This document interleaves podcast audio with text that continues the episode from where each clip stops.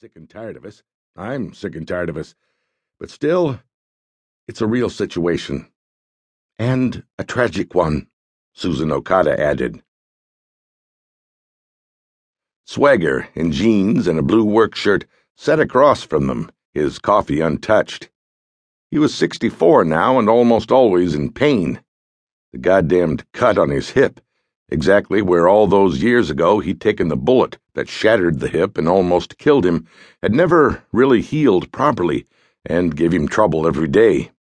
Yet the painkillers turned him groggy, and he hated being groggy, so he just got through it.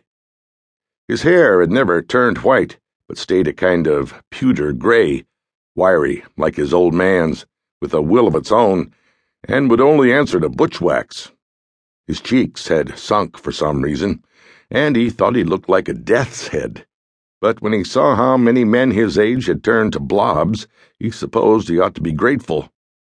He still had the face of some kind of Comanche warrior from some forgotten age. He still carried himself with the regulation Marine Corps grace and posture, as some systems imprint so deep they never go away. You're a hard man to reach, said Nick. I'm not good for much, he said. That last one nearly killed me. I'm still tired from it.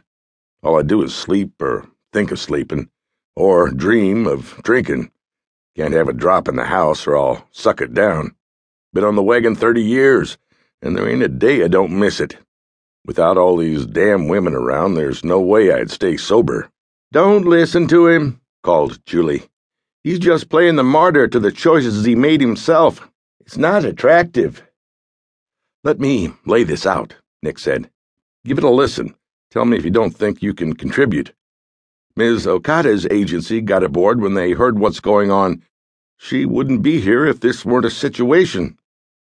Swagger looked at Okada, who, other than an opening hug, had said nothing to him. All that seemed so long ago the mad, twisted run through the Tokyo underworld the deaths by blade, the oceans of blood, the loss of some good people, so tragic and hurtful even all these years later, and his own survival, the terrible luck of it, and he fought a man with swords who was a hundred times better than he was, and somehow survived it. But there was this other thing. He had already lied. He said he dreamed of sleeping and drinking, but he also dreamed of Susan Okada in ways that were too solid to be denied. He knew that she was the one. It just had to be, exactly as it never would be, their lives on different sets of railroad tracks heading in different directions, further separated by class, education, experience, levels of sophistication. So it could never, ever be, and he'd never, ever act upon it. But at the same time, the unattainability, the taboo, the so wrong, wrong, wrong of it made it delicious, a private, somehow comforting agony that he held close, telling no one. First thing he'd done, damn him, was to check her finger for a wedding ring, and it was bare. That pleased him in ways he couldn't have predicted, and it also frightened him.